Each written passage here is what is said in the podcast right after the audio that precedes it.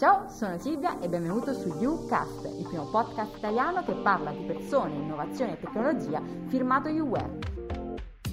La rubrica di oggi è Eurostores. I professionisti di UWare ci parlano di trend di mercato, progetti e soluzioni cloud innovative per le aziende di ogni settore.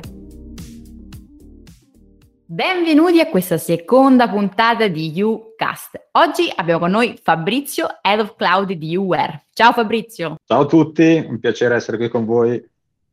Allora, nella puntata precedente abbiamo intervistato Francesco Miressi che ci ha spiegato un pochino il contesto e ha iniziato a dire anche un po' di parole complicate e sono sicura che oggi non sarà da meno, però cercherò di essere attenta.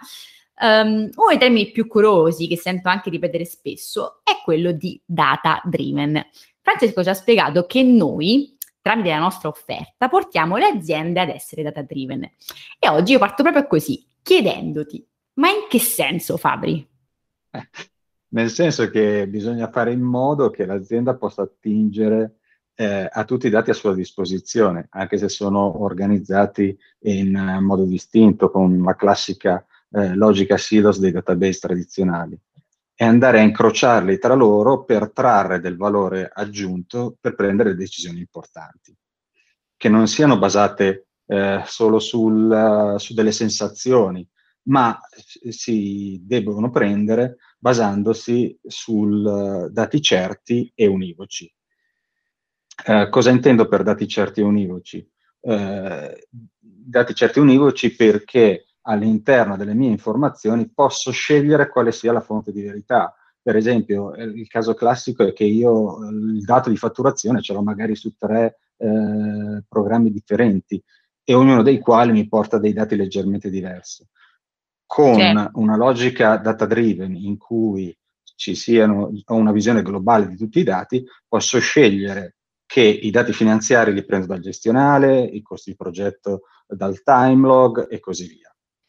Certo, certo, anche questo adesso mi è, mi è più chiaro. Grazie Fabri. Però adesso scusa, ti faccio una domanda forse un po' provocatoria. Ma allora noi siamo un'azienda data driven? Ah, sì, siamo un'azienda data driven. Ah, Stiamo... beh, sì, siamo partiti con un progetto, il progetto interno su What, che proprio per portare anche la nostra azienda a essere totalmente data driven, eh, le cui caratteristiche poi verranno svelate solo a progetto finito. Va bene, Fabri, mi lasci quindi con il dubbio, però al- almeno abbiamo la sicurezza di essere data driven. Però adesso ti faccio un'altra domanda, no? Quindi qui ti ho chiesto se noi azienda UWare siamo data driven, invece ti faccio un'altra domanda in cui nel caso io avessi un'azienda, ok? Facciamo finta chiaramente di questo fatto. Qual è la metodologia che UWare attua, potrebbe attuare per far diventare la mia azienda data driven? Allora, la metodologia che UR applica normalmente è quella di creare un data lake nel cloud basata su una platform sviluppata da noi utilizzando i servizi della Google Cloud Platform. Un ambiente cioè in cui vengono memorizzati tutti i dati provenienti dalle diverse sorgenti aziendali, sia i dati strutturati come quelli dei database, dei fogli di calcolo o quant'altro, e anche quelli non strutturati come immagini e documenti tutti i dati che arrivano vengono sempre memorizzati in forma grezza, cioè senza alcuna trasformazione, di modo che siano sempre disponibili esattamente per come sono nati. E solo in una fase successiva poi vengono analizzati, trasformati per renderli disponibili agli utilizzatori finali con, eh, oppure che possono utilizzare dei programmi di business intelligence per crearsi delle dashboard oppure degli algoritmi di machine learning o anche trasformarli per riproporli poi in forma aggregata agli stessi gestionali aziendali. In questo caso la soluzione del data lake rispetto a quella di un data warehouse tradizionale è che avendo già tutti i dati ori- eh, di origine presenti nel data lake, diventa semplice poi, se dovessero nascere delle nuove esigenze, andare a fare delle nuove analisi senza richiedere un ampio rework come succede con eh, il data warehouse tradizionale. Ok, fino a qui ci sono, però andiamo più nel profondo. Cioè questo tecnicamente come lo facciamo? Anzi no, ti formo una domanda più corretta. Quali sono oggi le tecnologie in ambito data management e perché affidarsi proprio ad un player come Google? Beh, eh, ci affidiamo ad un player come Google perché è un'azienda che è nata con i dati e per sua natura è sempre stata orientata alla gestione di grandi quantità di dati. Google eh, ha un motore per il data warehouse che si chiama BigQuery, che è il cuore di tutta la sua soluzione per l'analisi dei big data.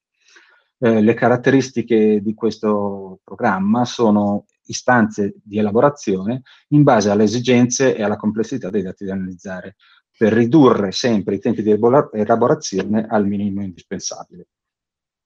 Per dare un'idea, processare più di un miliardo di righe in una tabella per BigQuery richiede solo un secondo. Inoltre abbiamo al momento dei costi minimi per la memorizzazione dei dati. Con la crescita dei data center e ormai grazie all'economia di scala i costi per la memorizzazione dei dati sono sempre più ridotti. Or ormai memorizzare un terabyte di dati costa qualcosa come 5 dollari al mese, quindi eh, praticamente nulla. Eh, se pensiamo poi al fatto che BigQuery viene fatturata a consumo, cioè solo quando si esegue una, un'interrogazione dei dati e non durante tutti i tempi morti come eh, i database tradizionali, risulta anche una soluzione molto conveniente. Ultima caratteristica che mi piace sottolineare è quella eh, dell'utilizzo del, di un linguaggio standard come SQL il, eh, il, linguaggio SQL sostanzialmente è quello utilizzato da tutti i database relazionali tradizionali e quindi eh, un qualsiasi utente che abbia avuto a che fare con questi database può utilizzare eh, tranquillamente anche questa soluzione eh, fornita da Google. Ok, ok, Quest- anche questo è molto molto interessante, però qui mh, passo dal lato azienda al lato utente normale, appunto, che non ne capisce di dati e mi chiedono, un utente normale come me, cioè come può trarre beneficio da tutto questo? Anzi, qual è l'output che posso avere poi alla fine tra le mani e di cui effettivamente posso usufruire?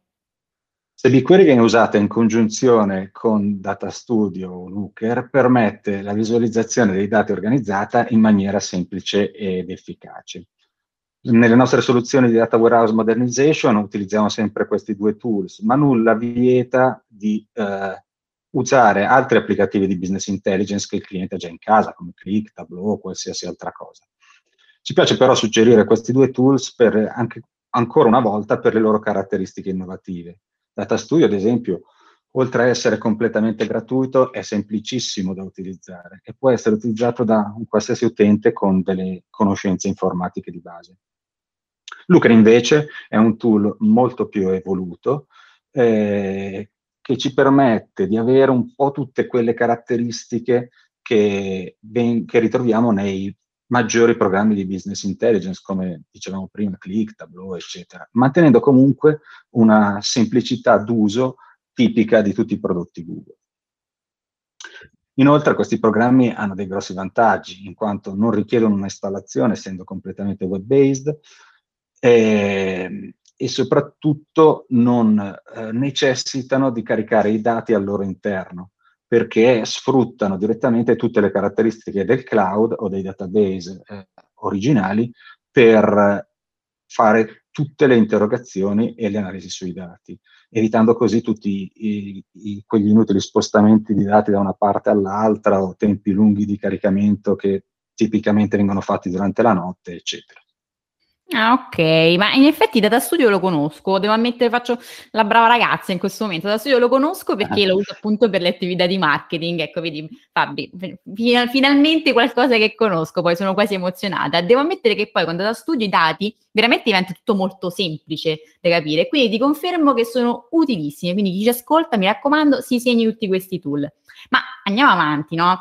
Eh, concludiamo qua, c'è un'ultima domanda. Ci sono altre cose che possiamo fare, cioè ad esempio andare ancora più oltre dell'interpretazione umana del dado, qui domanda filosofica finale.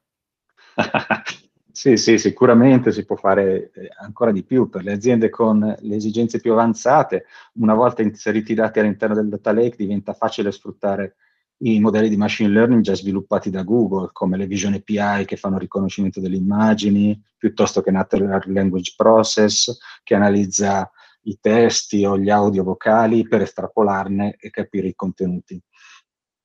eh, e questo tipicamente viene usato spesso per la costruzione dei bot o per la sentiment analysis. Oppure si possono usare dei metodi un po' più avanzati come AutoML che serve per eh, scrivere dei modelli basati sulla classificazione dei dati anche senza avere nessuna conoscenza di machine learning e questi sono molto utilizzati nell'ambito manufatturiero per, eh, ad esempio, riconoscere i pezzi difettosi in una catena di produzione. Oppure nei casi veramente più complicati eh, si possono creare degli specifici algoritmi di machine learning scritti direttamente usando BigQuery Machine Learning oppure TensorFlow.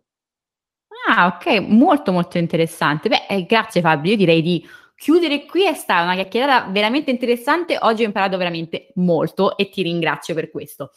Io non so se vuoi fare un ultimo saluto perché direi poi di salutarci per la prossima puntata, quindi ringraziamo Fabrizio. Grazie a voi e arrivederci alla prossima puntata. Esatto, noi ci vediamo al prossimo episodio di YouCast. Ciao!